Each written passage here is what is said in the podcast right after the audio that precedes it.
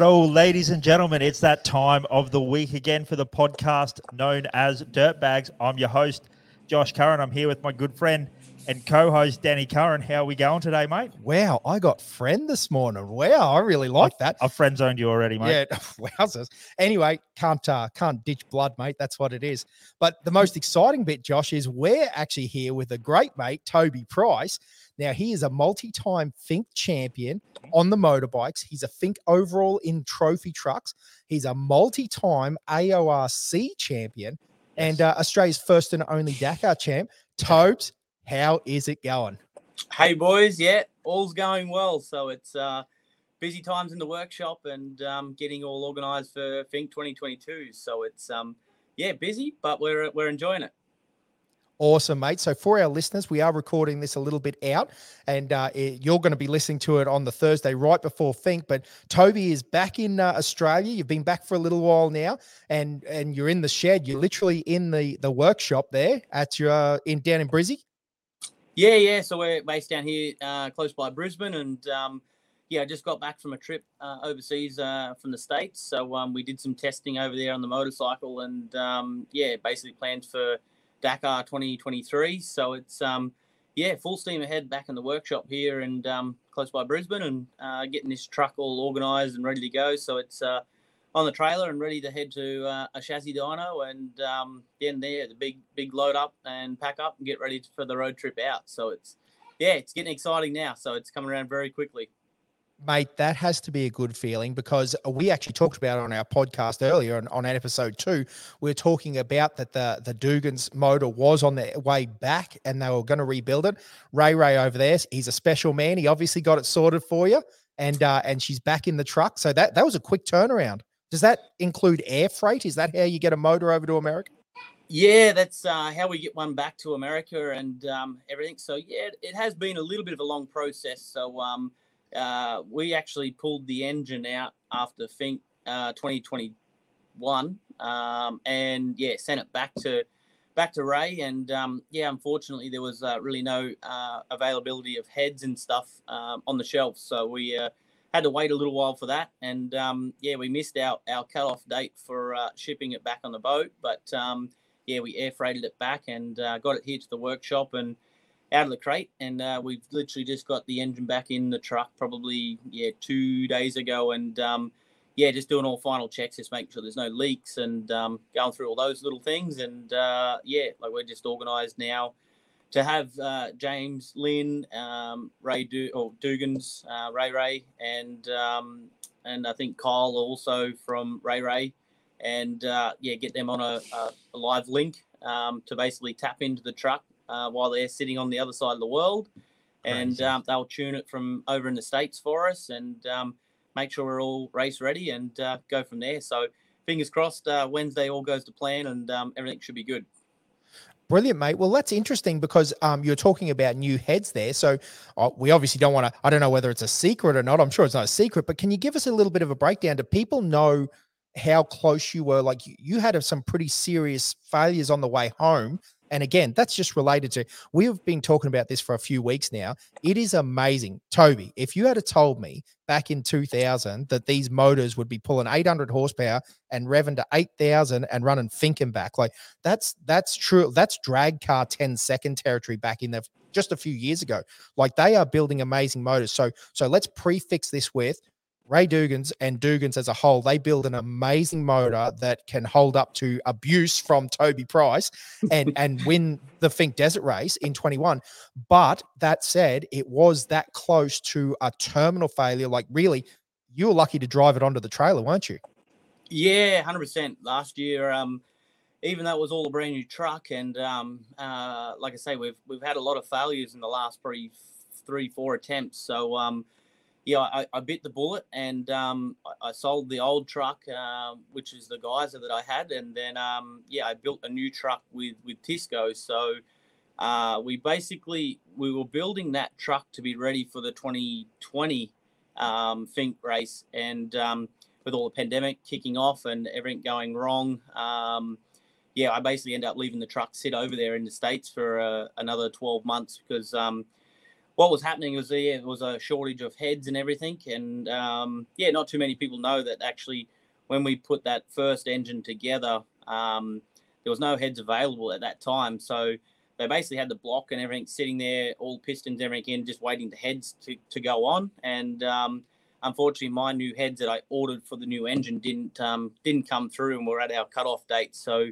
we had a second hand set of heads that were on the shelf that um, had had done a bit of racing and a bit of life, and um, that was my only option to basically get the engine built and ready for 2020. And then um, when that all got cancelled, I left the truck. I cancelled all the shipping and everything, and then uh, I left the truck there to basically have the engine pulled back out and then put the brand new heads on that I had ordered for 2020, and um, they still hadn't come through. So the truck sat there for so long. Um, basically, we went past the cutoff date again, so I just had to basically throw it in a container and get it here to Australia, and um, that was my only option to ever have the actual wheels turning under its own power. So we we got it here and um, ready for 21, and um, yeah, everything went real extremely well on the way down to Fink, and then uh, yeah, on the way home, um, about 100, probably about 105 kilometers from the finish, we started having some water temperature issues and um,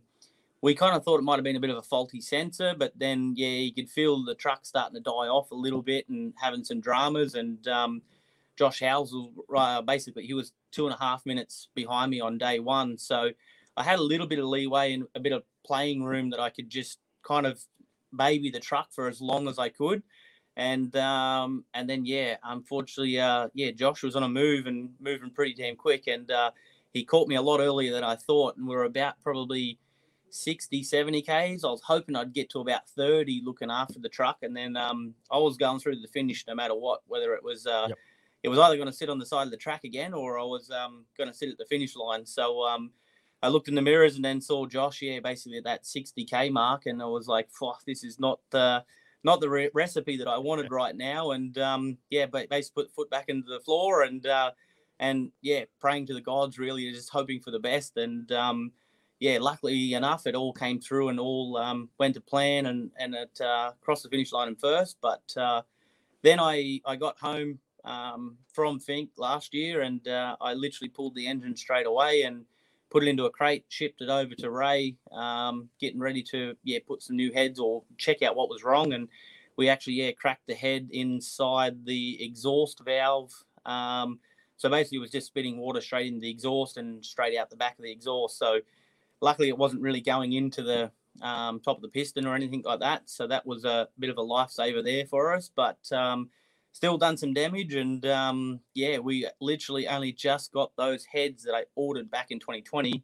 Uh, yeah, basically about probably two months ago. So it was um, put all brand new uh, heads on it, rebuilt the engine, um, air freighted the engine back, and then literally I only got it probably three weeks ago. So it's unfortunate why it's been sitting so long, and um, I haven't been at any other races. So I, I, I really want to go and race at some other events, but uh, I just don't have very much luck with engines at the moment. So it's um yeah, the way it is. Yeah, mate, that's amazing. Yeah, because it, it that's crazy that two years it's taking it like that that stinking flu is really caning us, isn't it? It's changed the way that we operate. Like, you know, stuff that we used to get in days and now it's it is it's very very scarce and that's a very interesting but mate i don't know what to do here to, to be honest with you i wanted to go and talk to you about some history i'm loving talking about the truck i want to get back to that because there's a couple of questions i've got for you about trucks because you've driven quite a few of these states trucks too interested in your mm. opinion on those but let's get back for again our primarily uh, we're, we're you know into the cars and into the race cars and the four wheel drives and the dirt lifestyle. So a lot of our guys might know know your history with the motorcycles.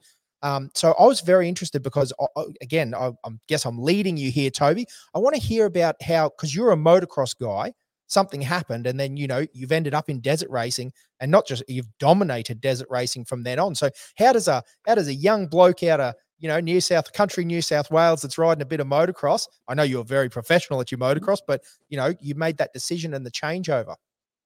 Yeah, so like um yeah, not too many people know the story a bit. I um I, I grew up in a big property way out uh, west of Sydney, about eight hours directly west of Sydney, and um, had forty three thousand acres of land to play on. And um, yeah, being out there, I, I, wasn't into horses, mustering the sheep and cattle. It was uh, all done on motorcycles. So um, I learned to ride a motorcycle about yeah two and a half, and um, and yeah, riding around the farm and everything. So didn't have too much to hit out that way. It was uh, pretty bare ground and everything, and um, yeah, so I think then I I went to my first race when I was about four years old um, at Condobolin, and um, yeah, ended up winning there, and then it just started to snowball. Really, we went to another more national style event and uh, won that event, and um, yeah, then basically just some people started to help get us around and go to all these other races. So it was good, always good family time and that traveling, uh, traveling Australia. And so it went all through the grades from like, yeah, 50 cc um, up into 60 cc at that time.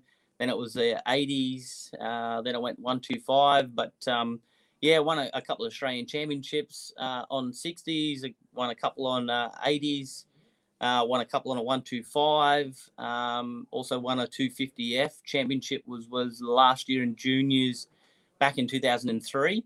So um, yeah, after that, basically, I um, was doing extremely well. Um, I started out doing some circuit racing, like dirt tracks. So I was always wanting to go like MotoGP style um, racing and everything. But uh, as everyone kind of knows, they see me. Um, I'm quite tall, and quite big and heavy, and um, that was not going to be a, a route that I could take. Um, I was a little bit overweight for the uh, the Milwaukee 80s that they had back uh, all them years ago to get yourself uh, around a road circuit. And um, so yeah, I went motocross, and uh, everything started going well there. And from there, I uh, I finished my last year in uh, juniors when I was 15. Just as I turned 16, I I signed my first factory contract with Kawasaki at that time, and um, went into the motocross and supercross. And I'd never done supercross stuff before, and um, I basically lined up inside a Sydney Superdome um, for my very first event. So it's hard to even fit a tennis court in that arena and um, quite tight. And uh, yeah, I, I, found myself coming up short in a few triples and um, over jumping a few things. And yeah, I uh, ended up getting carted out of that one uh, in a hospital, uh, into a hospital out of the out of the meat wagon. And um, yeah, I got landed on in that one. So it was uh, a bit of a bit of a strange one. And uh, I was trying to get my head wrapped around that supercross stuff and then basically, yeah, I, I started just getting a lot of injuries and stuff. So um, that was what kind of yeah slowed the progression down a little bit in the motocross, supercross side of things, and um, yeah, ended up breaking femurs and um, broke some wrists, broke ribs, uh, knocked myself out numerous times, and um, I basically went through around till 2016 and then uh, 2006, and then I took 2007 off because um, the actual rod that was in my femur at that time in my left leg was um, I ended up crashing and I bent the rod and snapped a couple of screws that were in place, and um, wow. my leg just ached and was painful. So I went in for surgery and got it pulled out, and then I was going to go back and start racing in uh, 2008, and uh, I did went back um, into motocross and, and the supercross and um, I think I finished ninth in the championship in motocross, um, and I missed one round because it was in Tasmania and I couldn't afford to do it. So I was uh, at that time working a, a full time job and um, trying to race motorcycles as well. And um, yeah, it did fairly well, but just didn't kind of come through. And then um, Kawasaki at the end of that 2008 season said to me um, they have a, a spot available to try and jump on the uh, enduro team and at first I shrugged it off and said, "No, nah, I'm not doing that. That's not that's not for me. I'm not even I don't even know nothing about the sport." So, no, nah, nah, I'm, I'm going full motocross, and they said, "Well, we can't really support it too much, and um, it's going to be basically all based on you again." And yeah, working flat out, and to try and be, compete and be competitive against all the factory guys, it's it's a hard task to kind of do. So. I gave it a couple of days and then I rang back and just said, "Yeah, sweet. Actually, I'll, I'll take the enduro ride. I'll I'll go." And my mindset was, I'll just go in there and flog them all and beat them, and I'll make a bit of coin and um, I'll save all my pennies up and just try and get ready for uh, going back to race motocross, and um, I'll have a bit of yeah, a bit of coin in the bank then. And um, I actually ended up, and then that was 2009. I ended up winning the Australian Off Road Championship, and uh, yeah, blew blew my mind a little bit. Um, and a lot of people at that time, uh, Stefan Merriman had come back from Europe, and um, yeah, basically then KTM spoke to me about staying full time in enduro and then starting to do desert racing. And yeah, desert racing was something that kind of interested me. So that's how that all kind of kicked off in 2010 for us. Oh, amazing! So, just so I understand that time frame, so you're riding because it was a KX 450. Were you in the 450 class or riding a 250? Yeah, so I was on a KX 450. Um, so that in uh, enduro terms is the E2 class. So E1 is your 250Fs, and then E3 is like big bore. So at that time, I think it was like 500s, 510s, and um, yeah, all like the Husabergs and stuff like that at that time. So yeah, I was in the E2 class in a um, KX 450, which is bas- basically a motocross model, um, racing around through the bush and uh, trying to yeah get get around the in the championship classes. Yeah, brilliant. And then so as part of that, so you went to the KTM team, and then as part of the KTM team, they took you to Fink and Hattah and these desert races because um a, a very famous man called Ben Grabham was on the team at that time.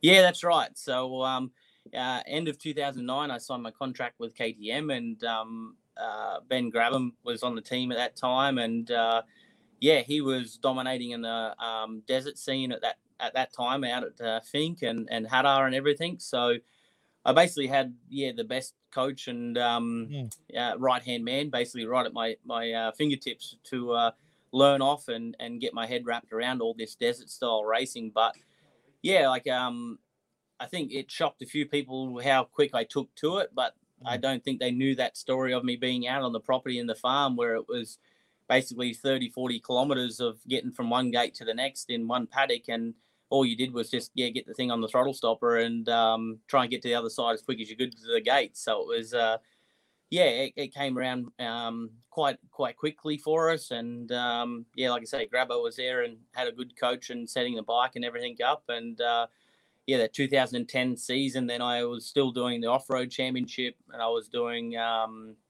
uh, the enduro cross championship uh, and also all the desert races and everything as well. So it was a busy schedule, busy year, but uh, I think we ended up winning all the championships in 2010 and um, had a pretty dominant year. So it was, uh, yeah, pretty good time. So one of the uh, initial things that obviously drew you to off-road race or off-road racing of a motorcycle was the high speed and everything like that. That was the the attraction for you, just getting to put it on the stop and uh, and just go as fast as you can, flat out through the bush. Because, I mean, that is.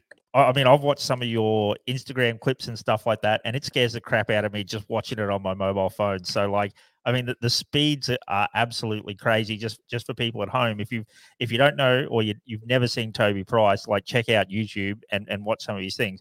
And one of the questions I, I want to know, and, and it's probably a little rude of me asking this, but probably in 2010, 11, and 12, I, I think we had a group chat going with a couple of mates from Fink. And the question that dominated it leading up to Fink was, is it going to be Toby or is it going to be Grabo? Like, uh, who do you, who, like, you know, it's, it's like asking Mike Tyson, you know, it, could he beat Muhammad Ali? But do you reckon if you boys got your bikes to the end because it, it seemed like there was always a, a DNF with a with a bike failure, who who do you reckon would have had it? Because Oh, oh, who would have- oh, yeah, no. No, put so you- listen, he's either put you in a position where you've either got to humble brag or find or to give up for no, you- so you don't have to say it. But okay, so then No, we loved it, is what he's saying. Well, yeah, is- tho- those those years of, of you and Ben racing together at Fink was just it was we we loved it. It was it was fantastic. So yeah, Yeah, Well, no, even down to oh, hundred percent. It was um that was the best time of like that 2010, 11, 12 period was like probably the most fun I, I've really had at Fink because um yeah, it was never going to be an easy challenge and uh Hmm. I don't know, like like I say, I, I the first year in 2010 challenging with Grabo, I'd um I'd qualified third and so that put me on the second row of that first lot of grid. So Grabo was in the front row.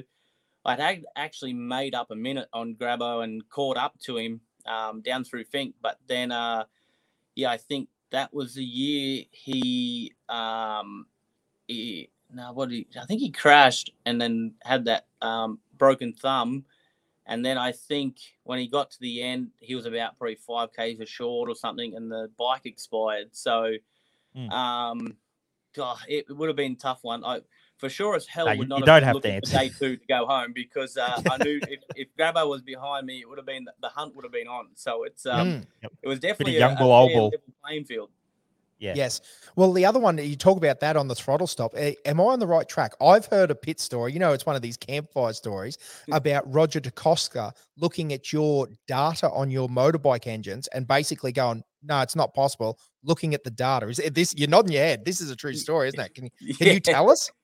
Yeah, that's um, yeah, basically like with with the Fink race, there's no other race in the world like it. Like you you go to Baja events and it's an average speed of about 50, 55 mile an hour. So it's um yeah, for Fink, we're, we're averaging speeds of probably 75, 80 mile an hour. So it's um that's that's what talking in American yeah. terms. So when they were looking at data and looking over things, it was just like th- these engines are not built for this type of stuff, and sh- they shouldn't be lasting. And which at that point in time, in that period, 2010 to 13, yeah, we we were kind of struggling to hold these engines together, and everyone was rebuilding engines down the other end. And um, so after day one, we'd we'd basically nearly expire an engine at about 500 k. So it was, uh, yeah, you'd only get one day out of an engine. So it was um, definitely interesting. And the guys in Europe then started to see the data and everything as well. And um, then everyone started kind of working together a bit to uh, get these things a bit more reliable and actually get down to Finke and back. And then before we knew it, we we had a lot of good parts and um, everything kind of came together and we were getting 30, 40 hours out of the engine. So it was uh, definitely a big step in the right direction. And um, I, I, think for KTM, I think too, they they liked it a little bit more. They weren't rebuilding five, two or three engines every night to try and um, get ready for a return trip home or yep. Yep. getting ready to go practicing because we were doing like eight to ten thousand kilometers of practice up and down that track um, to get ready for the race. So it was a lot of lot of lot of time on the bike and a lot of work. That's for sure. Yeah, it was crazy back in the day, wasn't it? Like you had the full KTM truck, which uh, again you still do, but uh, you know it was nothing for at four o'clock in the morning. One of those two fifties or a four fifty or a five ten to or whatever five oh fives, whatever they are, to be running down the the dirt road beside the campsites to bed in the piston and ring. They they were literally a fresh motor those guys because uh, so if you listen along at home you can't change your motors at Fink. the rule is that it's got to have the same essentially casing number but if you can rebuild it in that time frame you're good to go. So you guys had the the factory support there where you were going through. And and just so we're clear so were the uh, the honda boys. They were doing the same thing. I remember that uh, Steve Hengeveld come over remember yes. josh yes. and he had that little 250 and i don't know it was just on the bot from start to finish. I think he had a switch and um, same deal like just a little 250 but I remember them running it up and down the pit road uh, down at the Fink end to try to get it bedded in and ready for the race. So this was common practice back in that era of time because we were pushing them so hard. So it's it's an amazing story, Tobes. Yeah, for sure. That's it. Like it, we were getting up at uh, like yeah seven eight o'clock in the morning, and that's pretty much the time of the trucks and everything leaving, and um, yeah, basically just running up and down the service road a little bit just to try and bed in the engines and wear the bearings in a little bit, so they weren't basically just going from uh, from idle to full on stop for the whole time. They don't like that type of thing. So it, has got um, two hours of punishment. Yeah, it's got two hours of punishment coming. So yep. it's um yeah, just trying to be a little bit nice to and look after them and everything. So it's yep. uh yeah, it's been good. Like uh, to have even guys from Baja and stuff come over and um I remember Colt, Colton Udall came over one year there and um yeah, I, I remember seeing on one of the Fink videos that uh yeah, he crossed the finish line, and I'd gone through in the morning and stuff, and he came across the line, which he's won numerous uh, Baja 1000s and yep. quite a strong rider and, and knows the ground and terrain in, in, in Mexico. And uh, yeah, the, the interview was like, oh, I think the first thing he asked was like, oh, how far am I behind Toby? And I think they said it was like 18 minutes or something. And yep, um, yep, yep. the utter look of disgust on his face deflate and then yeah. didn't even say a word and then just starts the bike and rides away. So yep. it's um yep. those it, poor water girls things over here. So it's different world yeah. for sure. Yeah, well, we were talking about it on, on a previous podcast where we said uh, the different styles of racing from Australia to America, where Finke has now become just a flat out sprint race. And if you're if you're not, it doesn't matter whether you're the cars, the bikes, anything. If yeah. you're not pushing it at hundred percent the whole way through, and you've got to run that risk of blowing up a motor or or having a fall or, or having a rollover or something like that because yeah, as we said, there, there'll be 20 cars there or 20 bikes that'll do it, and 19 will blow up and 19 will break, but but one will get through it. And if you want to be on the top step, that's what you got to do. Because the other one I remember is the as the Instagram clips got longer and longer, like because videos used to be 15 seconds, and I think yeah. you put a video out of it through the whoops, and it was just flat on the limit of the whole way. And I think someone's someone, and then when the videos came out, they went to a minute long, and they said, "Oh, I haven't, I seen you haven't put a video out," and, and I loved it. I think about 15 minutes later, there was like a, a, a video up on Instagram of that 500 just on the stopper the whole way through. Yeah, that's it. It it did not get a fresh bit of uh, a back off bit of like fresh bit of air for one minute. So it's uh, yeah, yeah. like I say, there's not too many motorcycles that uh, are really built for that type of stuff uh, in the world, really. So it's um, normally half the time they get a little bit of a, a little bit of a break and um, yeah, time to shut down a little bit and uh, and catch back up. But uh, yeah, Fink's just one of them races that just um, yeah, you don't you, you don't give any engine a break out there. So it's uh, Yep. very hard on equipment. So it's um, definitely a test and uh, a, yeah, a credit to most of all these engine builders and um, all these bike and car manufacturers. It's uh, Mm. pretty pretty crazy and pretty intense. Absolutely. Hey, mate, we'll, deviate a little bit because we'll come back to Fink. Obviously, we love that race, and we're so close to it now. It's definitely the uh, the the chat amongst our group. That's for sure. We're we're very excited about it. But let's go down the path of how you ended up at Dakar because i- is it my understanding is that it all started really with going over and doing a bit of riding. You actually raced the San Felipe 250, didn't you? And doing a bit of hare scramble stuff and all this sort of thing. You're actually on the uh, was it the KTM? I know they but it's the C team with with Mike Brown. Is that correct? Yeah, so well, actually, it was the the B team um, with the the KTM crew uh, in the states. So in uh, in that period in 2012, um, I went over as a spare rider for uh, the Baja 1000 team. So I got to do all pre running. So they actually um, they gave me just a little handheld Garmin. Um, they, they they sent one guy with me and just said basically he'll he'll be a chase chase guy.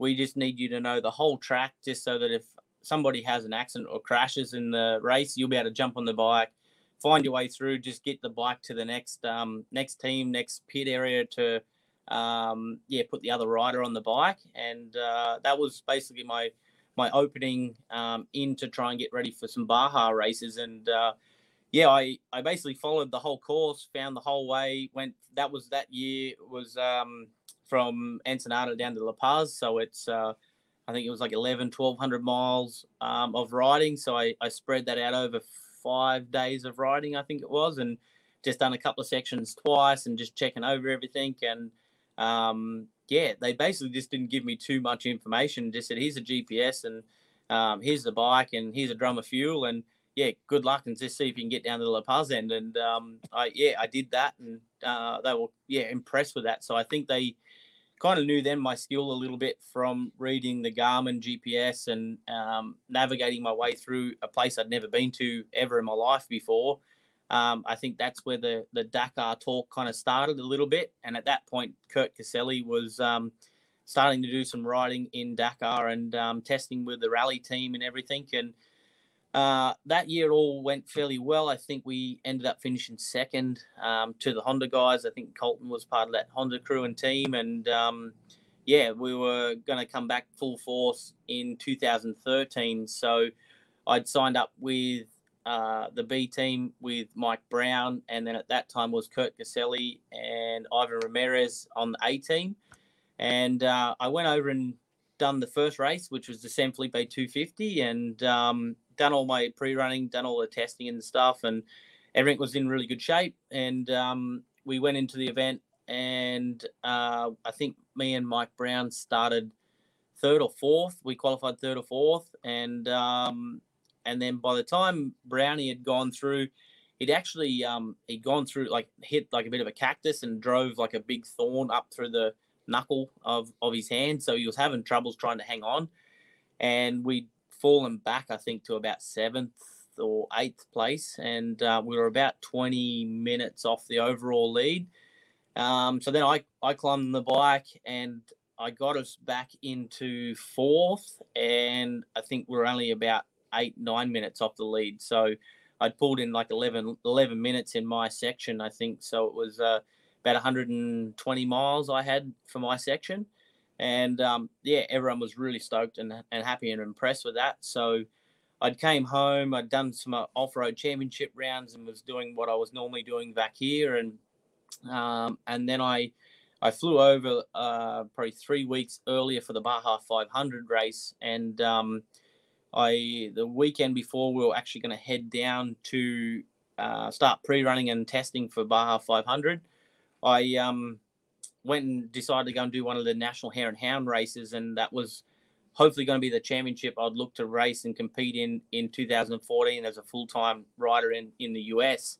And um, Kurt Caselli was racing it at that time as well, so I thought, why not? I'll just go there and yeah, try and take in as much experience as I could. And um, yeah, just uh, unfortunate that uh, 2013 I um, at that race at the Hare and Hound I crashed and that's when I broke my neck uh, in three places oh, yes. and was laying in a hospital bed. Um, yeah, not yeah, contemplating my life of what was going to happen for me and um, if motorcycles ever are going to be possible again. And um, I basically laid in a hospital bed there for a, a week and um, they weren't going to do nothing. The insurance company that I was with, they pulled the pin on me and um, basically went hightailing and running because it was going to be about a half a million US dollar uh, surgery to fix all my necks. So they hightailed it, and then um, yeah, the the scramble then started to try and get myself back home to Australia and get myself uh, all fixed up. So I got kicked out of the hospital basically. Um, went and stayed in a hotel for two nights and waited for a oh. flight uh, with Qantas. And um, I flew from LA back to uh, Brisbane um, in a full big halo system and everything. They'd screwed in on my head to keep myself all uh, straight and on the narrow. And uh, landed in Brisbane on Anzac morning, um, 2013, and then I caught a cab from the airport across to the um, the hospital, and then uh, yeah, went under surgery about six hours later, and had all the uh, eight screws and three rods put in my neck. So it's um, my head screwed on literally now, so I can uh, have a bit of fun and joke around with that one, and yeah, cruise around from there. Brilliant. So that was through KTM, is that right, Toby? Or it was someone that like how did you get on to knowing to go to Brisbane for a doctor? Uh, that was a little bit through KTM. So um, actually it was that 2012 period. That's when actually Grabo broke his back as well. Hmm. So Grabo had seen a doctor, um, Paul Licina, in Brisbane Private Hospital up here, and uh, he fixed Grabo up all perfectly straight and narrow and and sorted and got him back on a motorcycle. So it was like, well, that's going to be my best option I can kind of take. So that information again came from Grabo and um, yeah, kind of went from there. Brilliant, mate. So then I don't know where to go here because we're leading towards Dakar, but I'm actually interested now that you've mentioned Baja and talking about Mexico because you've done some amazing racing in four wheels in Mexico. Is there any amazing? I mean, I'm sure you can tell Mexico stories. Most people can tell Mexico stories for days, but like you ended up racing with none other than Jesse Jones, who is one of the wildest men known to. Live. He's a he's a beast of a man. And um, like, tell us, there's got to be some crazy stories about pre-running and racing with Jesse. And Jesse always had amazing equipment, still does. Like, you know, they're always at the cutting edge. You know, he was one of the very first with a four wheel drive truck out there floating around at that level, like with the Masons and that. And, you know, he always had beautiful guys, a truck. So I'm sure that was an amazing experience in itself. Yeah, 100%. Um, Jesse is an absolute legend. Um, yeah, you have so much fun with that guy, but yeah, he's a wild man, that's for sure. So, uh, but he's always had really nice equipment. He's always um, yeah been at the front running with uh, like yeah I, I, guess in his younger days um, probably from that 2005 period onwards he was always running at the front. He'd won uh, won a score championship I think um, in a in a Geiser truck and everything. So so that's a, the the story is how I've kind of met Jesse was um, when I went back over to the States, I went and did a Red Bull Day in the Dirt event and um, I met Bryce Menzies. Um, he was at the event, just hadn't have his uh, Pro 4 on display and everything. And um, I actually started doing quite well at the, the Red Bull Day in the Dirt and um, winning a few categories. And um, Red Bull Australia had kind of hooked me up with Red Bull US to just kind of look after me and just make sure I was all good because I was over there on my own and just kind of yeah backpacking it really and um, floating around with um, yeah a small van and just one dirt bike and a fuel drum and a toolbox and um, I'd set up and go and Glen Helen and everything and just go and have some fun. So that race I met Bryce Menzies and um, from there that was like when I went back over to uh, the San Felipe race. I went over to one of the hotels that Bryce was staying at and um, started, yeah, just wanted to go and catch up and say good day. And um, they were sitting all in like a motorhome campus. So at that time, it was like Bryce Menzies was inside, Jesse Jones, um, uh, the Warwick uh, brothers from Tisco, um, Mark McMillin was in there. Um, I think Steve Menzies was in there. So I basically kind of said g'day to all the guys there and was hanging out and cruising along and um, yeah, had a, had a chat with them and everything. And then uh, as I left, yeah, one of the guys that was um, taking me back out to the to the car and everything, he was like, "Ah, oh, he said you probably wouldn't know." He said, "But all in that van and that uh, motorhome, there's there's probably quite a lot of money sitting in that motorhome." Mm. So um, mm to me, that was like I'm not too stressed. I'm not too worried if you've got yeah two dollars in the bank or you've got yeah fifty million sitting in the bank. It makes no difference to me. So I was like, oh yeah, that's cool, rad, sweet as, no worries. And um, I then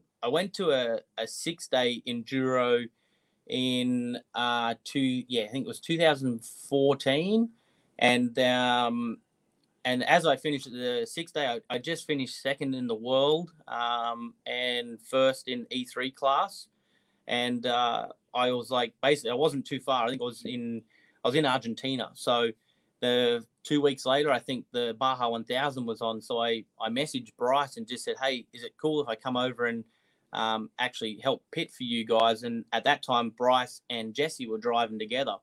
So he's like, yeah, sweet, no worries, we'll take care of you. Look, yeah, jump on a plane and come over. And so I flew over, and then um, basically, yeah, all I was doing was going doing the shopping for them and stuff, going buying bottles of water and washing the windscreens of their pre-runners and washing their cars and hanging out. And um, that's when I kind of got to know Jesse a bit more. And Jesse's like, "Oh, what? Like, you just finished second in the world, and you're coming over here washing my car." He's like, "What the hell's going on? Like, that's random." And like, not yeah. many half like close to being a world champion like people do that type of stuff and i'm like oh just i just love racing and it's um it's in my blood. I love doing it. And um, I said, yeah, Baja is just one place I love to come, and it's always a good story to tell from here. So I said I was more than happy to just come and help and do whatever we need to do. And um, so yeah, he kind of took a bit of a yeah a liking to that really, and didn't really mind that I yeah was there helping out. Actually, it wasn't just sitting back and like kind of thinking yeah nose in the air and um, from doing all the racing I was doing on the bike and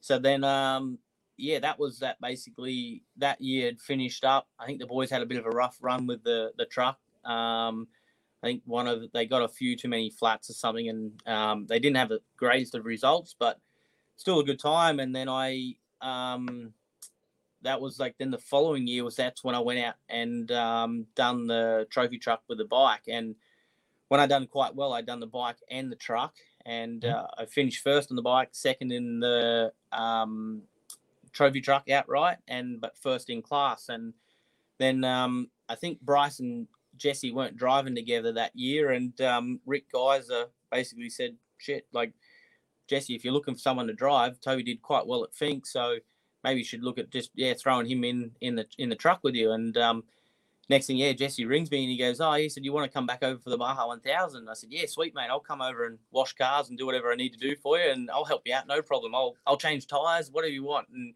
he goes, "No, no, you're you're going to come over and drive for me." So you you'll be the spare driver, and I was kind of a bit shocked and didn't know what to say. I was like, "I've only raced a trophy truck once in my life." And now you just take me into the biggest race of the off-road world, and um, yep. you give me that chance. So it was uh, basically, and from there, basically the connection just kicked off, and we've got along ever since, and still keep in touch with Jesse now. So he's a an unreal person. Love uh, love being around him, and he's always a good time.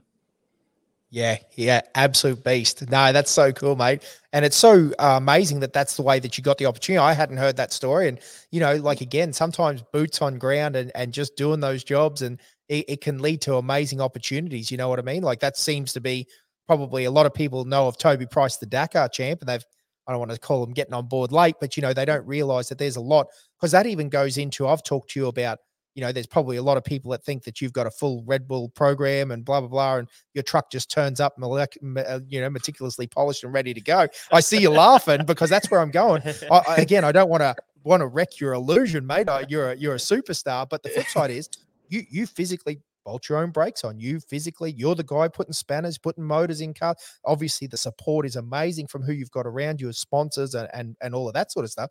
But it's not all uh, it's it's not all the show that the movie would see, would it? it? There's there's a lot of hard work that goes into this racing, even when you're at the top of the sport. And this is true of even the American guys. Like sure there is a few guys that are, are pretty lucky in their position, but guys like Harley Letner and that, like he's still working on the week. He's putting motors in race cars. He's he's doing testing. He's tuned to turn, and you're in the same boat where you know you're driving the truck out to Finke. And I don't know if you are this year, but you previously you have towed cars out and done bits like it's yeah anyway I, do, I just wanted to like you know encourage almost the people that are out there that you know like this dream of a free ride isn't really i mean it's a great ride but there's a lot of stuff that goes into and you've got to be prepared to be the guy boots on ground washing windscreens because that's how opportunity presents itself yeah 100% that's like a lot of people i get a lot of people message me and say oh geez i wish i had your life like it mm. seems like it's kind of all been handed to you and um mm. but yeah behind the scenes not many people see what actually kind of goes on and um there's a lot of work involved in it and like i say mm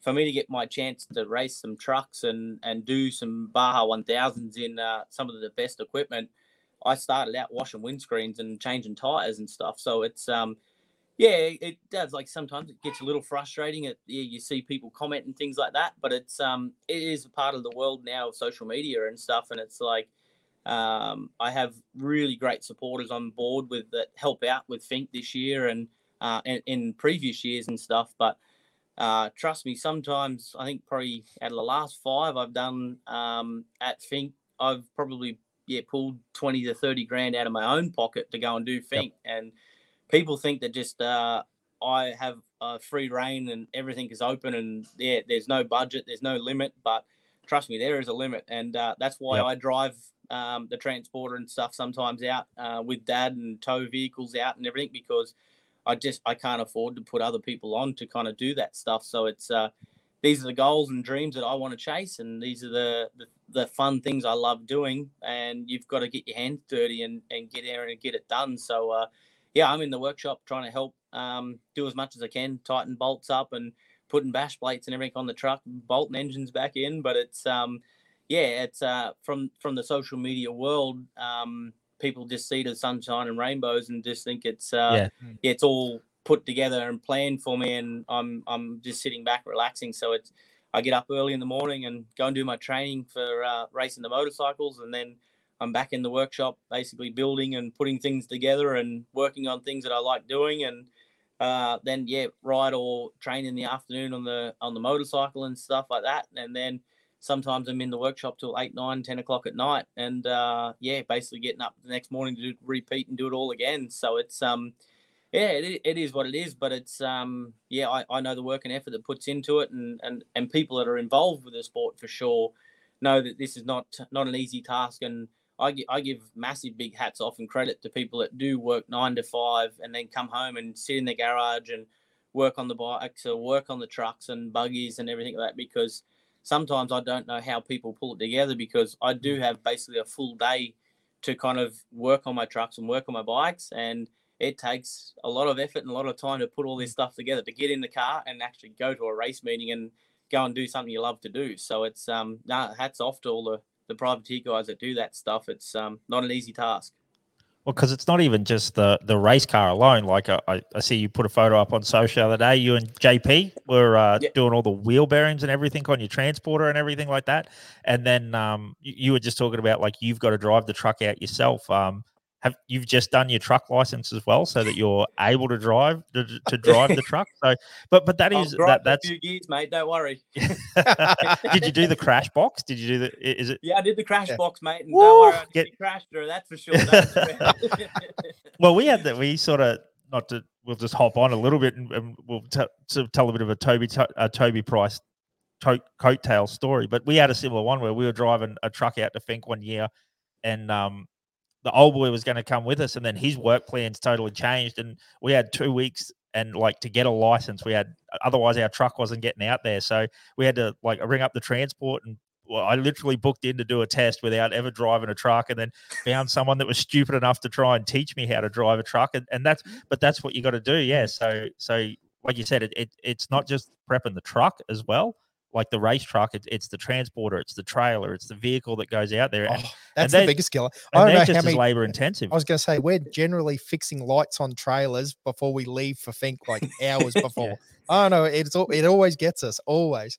Yeah, you're, yeah. you're downstairs uh, uh, with the trailer. You got a torch in the mouth, trying to. Yeah, it's Yes. like nine o'clock at night, trying You to know. wires and stuff together. Yeah, and you know, definitely. works and stuff. That don't worry, it's it's Yeah. chaos and nightmare. Yeah. Exactly the Yeah. same thing here at my Yeah. shop. So, it, And it doesn't matter how- everywhere. everyone thinks it's uh, like I say, it's smooth sailing, but um, yeah, that's it. Like like I say, it's um, some of the stuff that probably doesn't need to be done, but you've just got to check it. It, it is a three day drive out to Alice Springs, and if you you may you're better off to do it here at the workshop where you've got all the tools, you've got all the right equipment and stuff, and yeah, we we checked all the wheel bearings and we took all the wheels off and checked over everything, and they were all perfectly fine. But if we didn't do it and didn't check it, we'd Yep. probably get out halfway and again get stranded on the side of the road, then go, sheesh, we've got the wrong size wheel bearing. And Yes. while ever there's a shop here, we can just go down the road and pick it up and get it Oh, done. there's tons of parts on the Barkly Highway. Oh, no, tons yeah, of parts.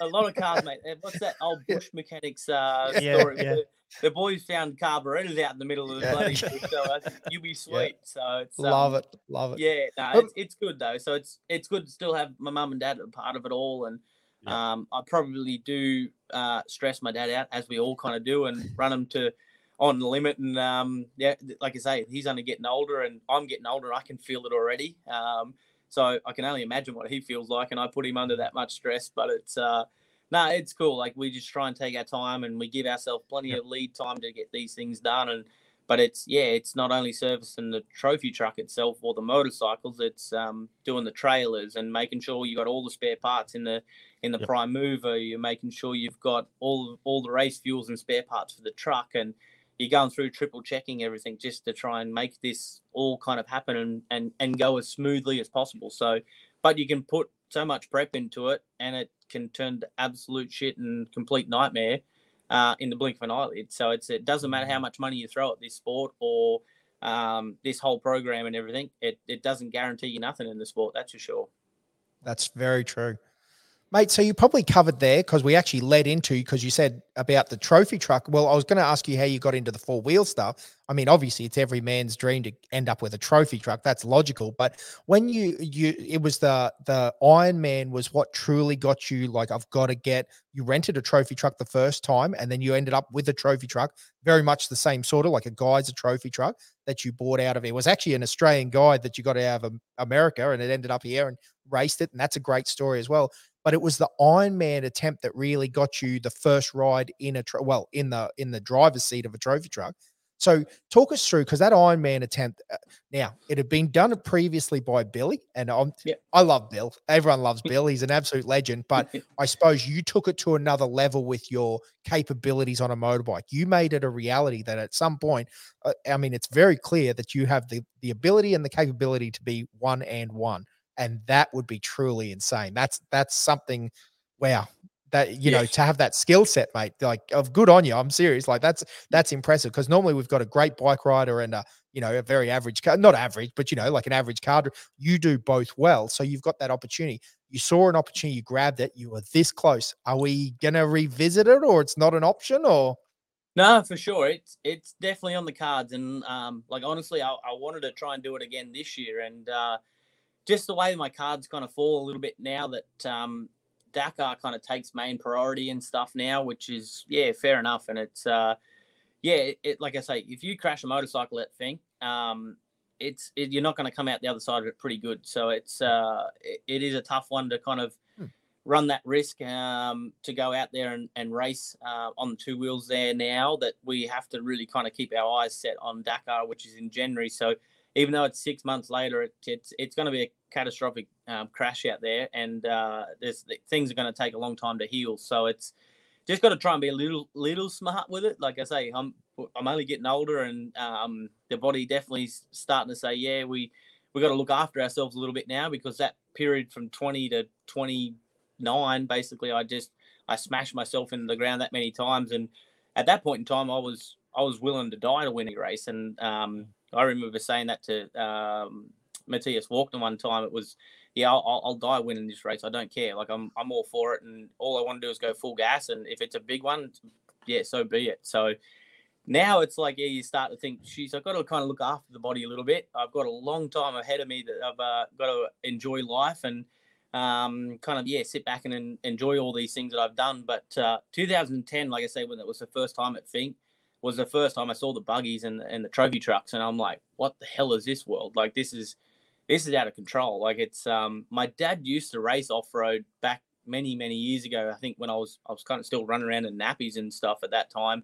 Uh, they had an old international scout. Um, my uncle um, used to race, or used to drive, and my dad used to navigate. And um, he had, had an old V8 Cleveland or something, mid mount engine in it and everything. And um, so my dad used to race off road, and but at that age, I'd never really clicked onto it, and I couldn't drive cars and stuff myself. So that's why I went the motorcycle route because I could do it pretty quick. So um, yeah, and then 2010, that's when I first seen him. It was just like, "Whoa, this stuff looks badass. So how do I get into this?" And then when I looked at the price tags of them and everything, I was like, "Oh, I've got no chance." Like on my budgets that I'm running with, riding a motorcycle, there's, yep. I mean, there's no hope in hell of getting in one. But each year I went to Finke just that love for it, I guess, kind of just grew more and more and more, and um, things were going in the right direction. I was winning some, a lot of races and like I say, I was storing a lot of money away trying to save up yep. to because the future goal and plan was to buy one and everything. And um, yeah, I think it was that 2015 um, period I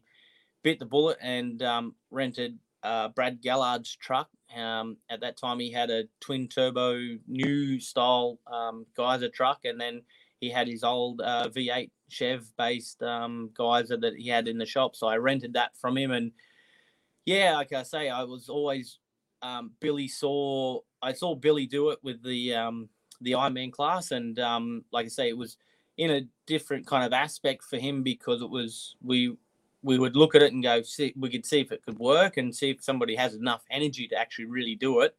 And um, but Billy was starting early in the truck, and then he qualified I think around like mid pack ish, which gave him a lot more time to kind of get home um, and get on the bike and race and take off. But my biggest problem to the whole thing was like I have to be super fast in the truck to get down there as early as possible to then fly back um, and hoping that I was first, second, or third off the line on the motorcycle category, which they take off at 11 o'clock. So I started like crunching numbers and how fast helicopters kind of fly, how fast aeroplanes fly, and how fast I'd have to be in the truck to then make it at the time and have a cutoff time, whether I was at 190 or three kilometers from the finish line. If I went past that certain time, I basically had to just climb out of the truck and jump in the helicopter and fly back and, and get out of there. So it was a lot of yeah, like a logistic nightmare, and um, it, it's not a very very easy weekend. Like I think weekend for me is quite busy, and um, yeah, you see a lot of fans and a lot of people that come out to to visit and, and say hello and um, and be around to watch me ride the motorcycle and drive trucks and that stuff now and but it was yeah it was so much calculation in it to try and see if it could actually work running at the front of both groups and um, the numbers all stacked up perfect and looked like that they would actually work so yeah we we bit the bullet with um with with the guys and said let's have a go of it and just see if it's actually possible to do and see if i can actually drive one of these trucks so brad yeah took me down for a test day i drove around and it's like, yeah, I could probably work this out. It'll be all good, and let's just go full send and um, see if it make it work. And uh, yeah, that very first attempt, I went down. I was like third, third overall in the trophy truck, um, and then I flew home on the plane because it gets me home about 15 minutes quicker than a helicopter. And then um, I basically had about probably 35 minutes spare up my sleeve to um, get myself ready to race the motorcycle and um, went down on the bike.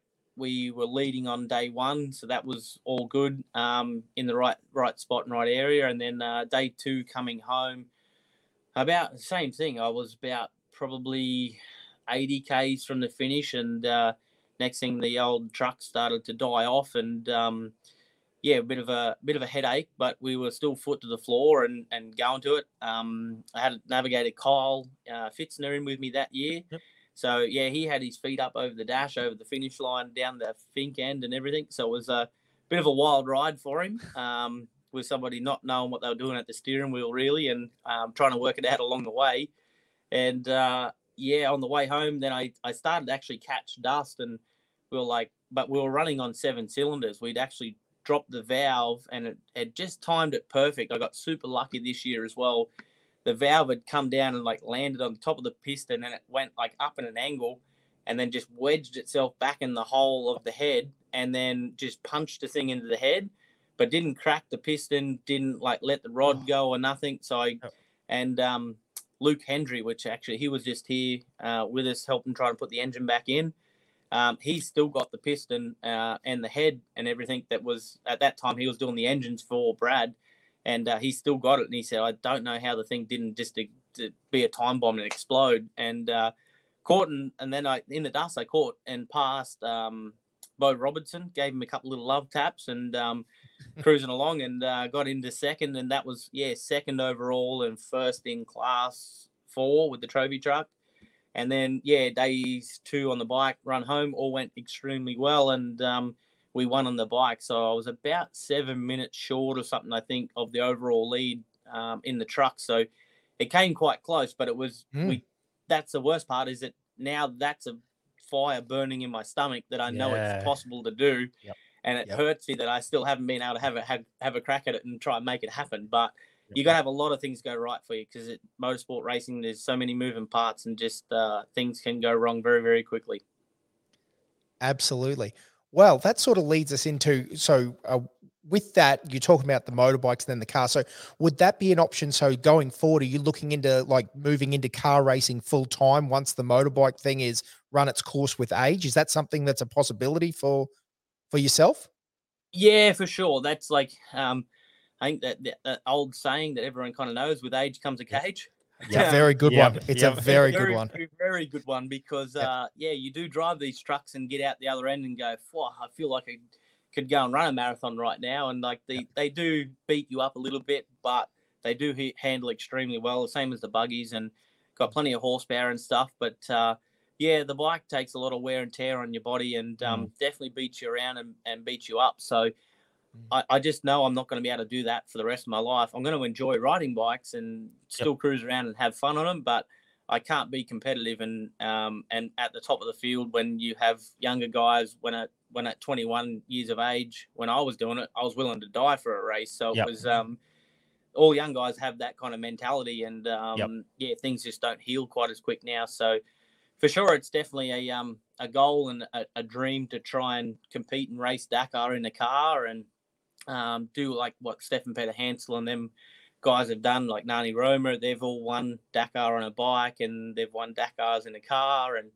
um, that would be hopefully the next uh, kind of goal for us. But Stéphane Peterhansel's uh, record, I think, of six on the bike and now seven in the car, I think. Oh, is a fair old tour order. Amazing. Yeah, he's, he's laid the gauntlet down he's laid the gauntlet down hard. So um, yeah, it might be a bit of a hard one to chase, but uh, if yeah. I could try and win one more on the bike, I would I'd, I'd be super happy. And um, yeah, I, I definitely consider that option um, to to switch to four wheels. But I know myself, I'm still competitive on a motorcycle, yep. and I know I can still win a Dakar with without sounding cocky or too crazy with it. But yep. I know I've still got the speed to do it, and um, I don't want to hang the helmet up too early and uh, look back in 20 years time and go, she's what if I went one more year on the bike would it maybe have happened. So like I say, 2019, um, that Dakar I won with a broken wrist. Um, I would never have thought at all I would have been winning a, a my second Dakar uh, with a broken wrist. So it was definitely you've got to be in it to win it, and that's the yep. thing. It's um, line up and just uh, hope for the best sometimes and and get into it. Yeah, yeah, that's interesting. Yeah. So one question, because you were talking about the that desire still burning in the bike. I'm I'm asking all the questions here that ask you to compare something, but uh, the adrenaline rush of the bike versus the the trophy truck at Finke is. The, does the bike still get your hairs up on the back of your neck like that? That danger, you're out in the element and stuff like that. And, and like you said, the trucks are cool, the buggies are cool, but there's that there's that real you and the bike against the against the track versus like the truck really doing a lot of the work. Like I've said before, if I could ride a bike like Toby Price, I'd be racing a bike at Finke, not the buggy. Like uh, I'm just not wired that's that a, way. That's a pretty logical statement, I, mate. Yeah, yeah. I'm just not wired that way. I don't have the skill, but but as a guy that dabbles in riding motorbikes, there there is something about that the the open air, the the rawness of riding a bike that is just well, well here you go, Josh again, seeing as this is dropping straight before Finke, I don't know if you'll get everyone on side here with the car boys, but Josh, you've openly said, haven't you? You said it's a motorbike race that we're lucky enough to, Yes. to come along to. Yeah, yeah. you, you know, like Finke is a motorbike race, and Yeah. and the car guys sort of have to get it through their head that that you know it was built around that, and that's what's so epic about it. That's what the locals love. The cars are an awesome sideshow. Like they're they're brilliant. People love trophy trucks, love buggies, like you said, but the motorbikes is where it's at. Like those guys battling that track, it's just it- we we run out. So we've done this, so like where you race the buggy down, and then like everyone be like celebrating, cheering. Yep, but we're back and we we'll run a down the service road 30 k's down in our race suits so we can see you guys hit the 20 25k whoops through there like because uh, we again we are motorbike boys so we we actually rode in 2010 yeah there you go Yeah. the first we, actually i beat grabo that I was year gonna say we beat Grabo that year. That's Yeah. uh, we, we do we do say that quite regularly. But but really, sure. yeah, yeah yeah 100% never did it again but but it, it is cool as someone that does enjoy riding bikes to hear you talk about like the the fact that it's still you know it excites you and it's something that you're still super passionate about. So Mm. yeah, just just wanted to ask about the comparison between you know the bike and the car and and the adrenaline levels that you you get between those two uh, vehicles. Yeah, no, hundred percent. Like I, I still love motorcycles through and through, and that's like, it is a very, very fine line that I, I am walking at the moment because um, people do see that yeah, I am doing four wheel stuff and um, thinking that yeah, that's like the direction straight away already that I want to go, but I, I still know I'm competitive on a bike and Yeah, I know what I'm doing on a bike, and Yep. uh, there, there is no feeling like there's no feeling like being on a motorcycle, and there's no feeling like being in a trophy truck. There's just Mm. they're two completely different categories. One, you're going to get seriously hurt um, when you hit the ground because there's no seat belts, and no roll cages.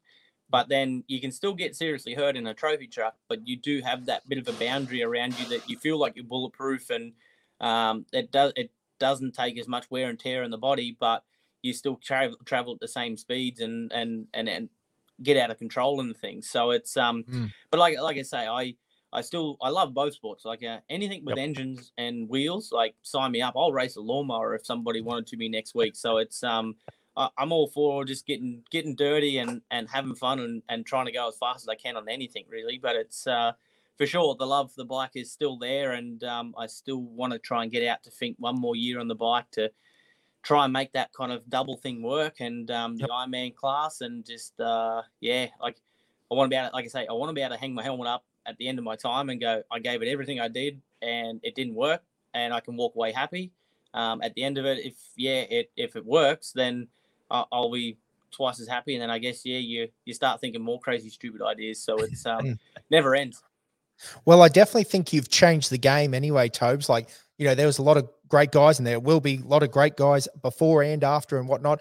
But it was interesting. I heard a podcast the other day and they were talking about the Toby Price effect at Dakar. So it must be pretty um, amazing and, and, you know, uh, like you're full of, you know, excitement to hear that people talk about that way about, you know, there's pretty much with Dakar. And again, don't get me wrong, there's obviously legends of the sport and there will be legends afterwards. Uh, That's a never changing thing in racing, is it? But i- is it nice to know that you've had that sort of effect in such a i mean it's the sport isn't it like as far as motorbike racing dakar is the pinnacle it's the hardest race in the world Yeah, that's it for sure. It's um, like yeah, I, I- I don't really sit there and take notice of, of it myself too much at all. Like I really don't see myself changing the sport in any direction or any way really. But it's um, in other people's eyes, yes, they do kind of see it as that, and they do say them things, and it's yeah, it does make you quite yeah, pretty chuffed and pretty proud that you've been able to bring, I guess, a different element and a different kind of style and and speed to the event and everything, and that's um definitely yeah like i say you when you hear it you you start to think about it a bit. But at the end of the day it's like i'm always like well i'm tunnel vision looking forward and looking ahead and don't really have that time to sit back and, and look back on life really. So like yeah as i say doing i, I just wrote that um, endurance book um, while i was injured last year at dakar when i was uh, with all my shoulder and stuff and it was actually kind of good to go through all that because yeah, I kind of went back through all my life really and started to think, geez, I have done some pretty cool stuff and pretty cool events and been around um, uh, awesome events and stuff like that. But it's uh, yeah, like I say, when you're in uh, fight, fighting fit and healthy and all good, you're just tunnel vision looking ahead and the direction you want to go. So it's um, no, it's definitely cool that we're we're a part of the Dakar race and to be, I guess, it was at the I was the first non-European speaking um, person to win Dakar Rally. So I think at that time it was probably a, a little bit on the yeah, the rough side for them guys because they had to listen to me speak and us Aussies we just speak flat out and no one can understand us. And yeah um, yeah they're trying to work out what I'm actually kind of saying but it's uh, for sure a, a cool event and, and something cool to be a part of. And it's yeah, it only gets bigger and better every year. So it's um yeah, 2015 was my first attempt, and we finished a third place on the podium there, and um, that was basically uh, from the Baja races and stuff that I was doing. Um, that gave me a chance to go to Dakar, and but that one was was based off the team manager at that point in time, Alex Doringer. He actually paid the bill for me to go and race the event on a stock standard um, 450 rally bike, and uh, as the event went along, I started doing quite well and starting to come through the, the ranks a little bit. And then it was um, like I always kind of kept saying to everyone, it was like I was playing a computer game, collecting the coins like in Mario Kart or something. And then at the end of the day, I could go to the shop and start buying like suspension and get get some like a little bit better upgrades of a, a oil cooler and stuff like that. And um, and then before I knew it, yeah, I, I finished my third um, on, on the podium and. Uh, Nani Roma at that time, he he was in the minis and um, came over and was talking to me, being a motorcycle guy, and he was like, like there's no sponsors on the bike. It's it's white. Like who who helped you get here? And um, I was like, oh, it was only Alex, and that was about it. Like it was just the last minute call, and would I be interested in having a go? And I bit the bullet and hadn't jumped on the plane and went for it. And um, he was like, "Oh, that's a pretty cool story. It's rad. Like nobody's really ever just showed up the first time and and podiumed at Dakar. It's uh, it's a, a lot of things going on that changed the whole aspect of the race and um, all went quite well. So then I'd signed my contract with KTM, uh, Red Bull KTM, and um, went back the second year in 16 to try and um, try and make it look like it. The first one wasn't a fluke, and um, actually yeah, ended up winning the race. So it was uh, yeah, kind of blew everyone away. I was pretty pretty quick to stand on top of the podium at Dakar and doesn't come mm. too often. It took Marc Coma, I think it was five or six attempts to win his first one. So um, yeah, it was a, a pretty pretty crazy time, and yeah, it took off from there then. Yeah, brilliant. So sorry, just to circle back and just ask a question. You were saying that as you're as you're riding along, it was like you're collecting the coins and and you're getting upgrades. So as you were say going faster and faster and getting competitive on stage, like they were like, "Oh man, we need to get behind this guy," and they'd like during the race actually throw like an upgrade on your bike and stuff like that for you during the race. Like so, the the race bike that you started with ended up being a little bit different to the bike that you finished with. Yeah, in that exactly. one year. Yeah, in that same year in, in 2015 was um like I say, it uh, the the rally bike comes basically stock trim with 48 mil forks. Um, it has a WP rear shock in it, but it's not like the factory style shock or anything. Um, it had stock clutch plates in it. It had um, basically, yeah, a stock engine that was built to to last for Dakar. But um, yeah, as like the day four, day five was rolling along, and I was doing some pretty good results. Um, yeah, like one of the day actually, it was unfortunately Sam Sunderland crashed out of that race that year. Um, so they basically had a spare bike sitting there with all factory parts on it. And um, yeah, next thing all of a sudden, I was, yeah, the guys come over and said, Oh, we've got a spare set of 52 mil forks. Like, we'll, we'll, throw them on your bike and that'll help just like look after your arms a little bit and just yeah, be yep. a bit easier on you. So they changed all the front end in the bike for me and put some 52 mil forks in. And the next day I improved and done a little bit better again. So like, oh, come over. And the next day was like, oh, here's a here's a factory shock. You can put that in the bike and see how it kind of feels and, and change it all up and went better again. So then they were like, oh, well, let's put a clutch in the bike so he doesn't burn a clutch out and doesn't go to the back of the pack. And um, so, yeah, each day as it went by, it was like a little upgrade that came, a little upgrade that came, and it yeah, just wow. started the bike yep. getting better and better and better. So it's, um, yeah, pretty pretty wild story. Like it's like I say, not too many people know that side of it. It's just like I say, it was like I was collecting coins for the day and and then come into the shop at the end of the day and just ah, oh, there's the upgrade of forks. I'll take those off yep. the wall, yep. and here's yep. the upgrade of the yeah the oil cooler. I'll take that today and stuff like that. So it was um yeah pretty pretty rad story and yeah and then like 16 was just yeah a dream come true really. Yep. Mm. was there a point in time in 16 where I mean, I know you never can jump the gun too early, but was there that point in time where you're riding along and you're going, wow, this this is where I'm at. This is what I'm doing. This is, you know, did you have that moment or was it standing on the podium where you're like, wow, I've just won the Dakar? Like, yeah, it didn't really kind of sink in until I, I got to the finish line, um, standing on that podium, having that trophy in my hand. So, like, I wasn't counting all my eggs before they hatched. Um, like probably about two, three kilometers before the finish line. I think at that that year I had about a 38 minute lead um, um, over second place. So I was like, I'm pretty certain I'm strong enough to push a bike for at least a I'd, kilometer. Yeah, I'd push it in if I had to. I'll push the thing if I have to. Like it's yep. it's all good, but like I I know for certain I was like I was nervous as hell because like you you just can't count anything in that race because yeah. one navigation wrong turn and not knowing what the stage was coming up. That was my first thought. It's like, geez, if I make a mistake now, like I'm leading this thing and I can throw it all away today still. Like it's not a guarantee. And uh, when I saw that finish line, it was like starting to sink in a little bit that it was it was kind of going to happen. And um, and then yeah, I think I had like a 380 kilometer liaison right at the end of it that I had to basically just reflect on the last two weeks of racing over there, mm. and um, it just felt like a dream. It was like there's no way in the world this has happened. Like someone's gonna like yeah slap me when I'm at the finish line. I'm gonna wake up yeah. and yeah. I'm gonna be getting ready to get on the plane and go to go to the race. And um, yeah, it was yeah like I say a dream come true. And to have that trophy in your hands that first time was yeah like I still get shivers now to it really. Absolutely. As Australians, we get shivers, mate. Like that's a that's a game changer there. It was it was definitely a proud moment, and uh, got a lot of people on board with off road racing, which was amazing. A lot of guys that you know like had no interest in Finke and had no interest in in off road racing as a whole. That story of the Aussie that went and rode, and, you know, won Dakar. That that's something that I think really brought eyes to our sport. So I, I think it's brilliant, mate. It, it was definitely, um, yeah, yeah, it was a proud moment for all Australians, especially dirt guys. Yeah. So no, it good fun.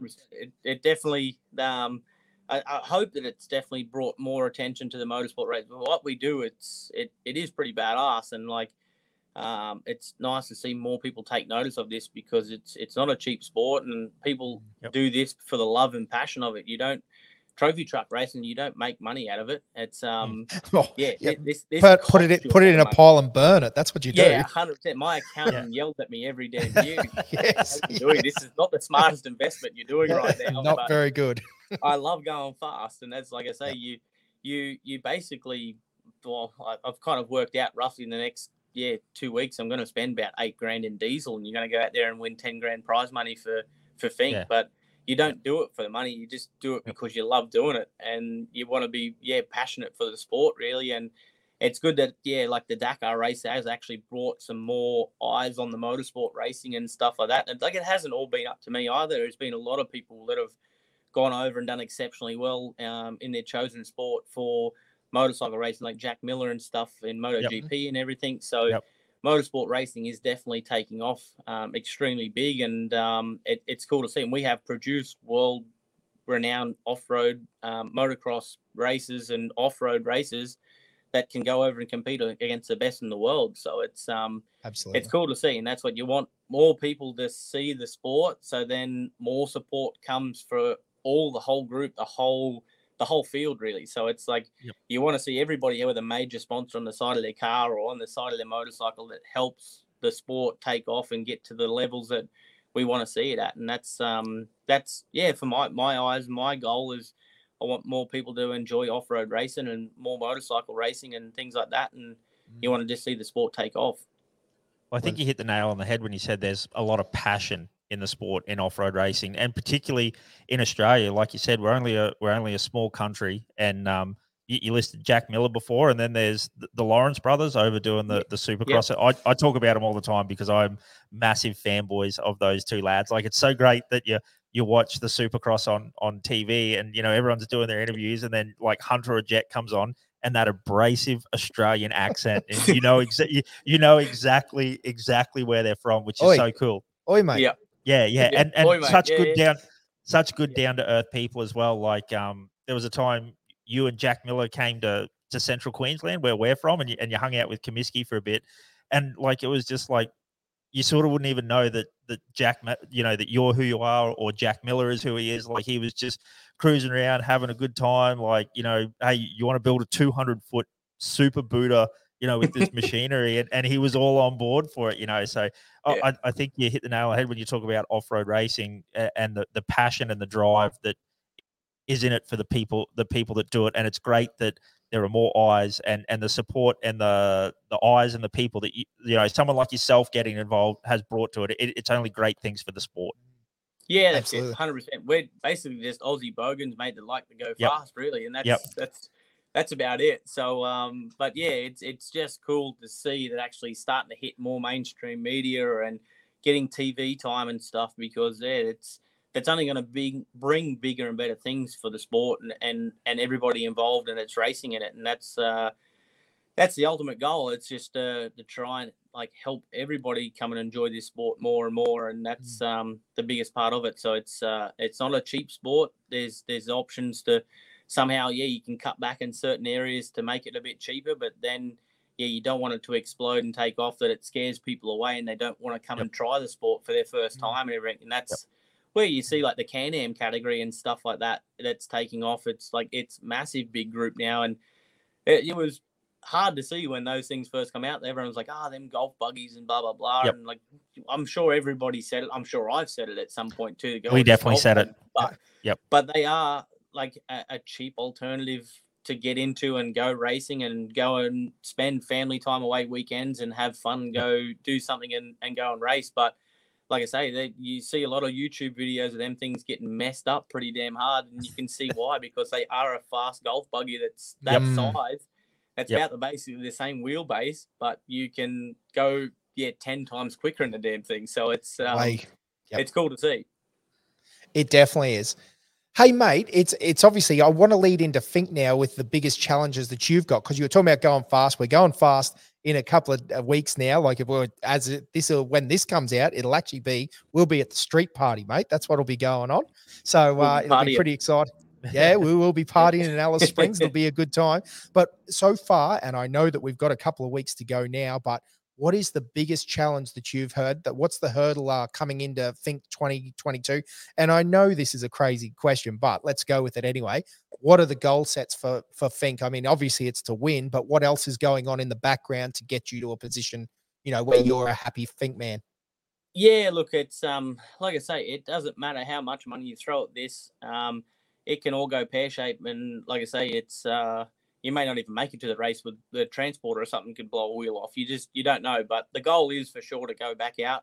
We won last year. It'd be nice to try and kind of cement that in this year uh, and win again. Um, but yeah, like with all the COVID world and everything that was going on, like last year was a bit of a, bit of a rough run because we didn't have the likes of Shannon Rentsch and um, a lot of the Victorian boys and everything there. So Shannon's got a new car. I think Bo Robertson hoping it sounds like he's going to have his new truck. And um, yeah, there's a lot of new cars. Like Smoothie just won at um, uh, at Pooncarie on the weekend. So the goal is for sure to win, but it's um, we've got a lot of competition, and it's good that everybody's going to be at this one. And this is this is the one that's kind of going to be that cements it all in, I really. And um, I'm just hoping it doesn't go pear shaped. So it's uh, yep. you just never know with the racing side of things. But it's um, yeah, like it's it's going to be a challenge, that's for sure. I think dust is always a big issue. I wish at the moment the rain that we're getting here in Brisbane yeah. would um, piss right off and go west and uh, actually rain on the track. So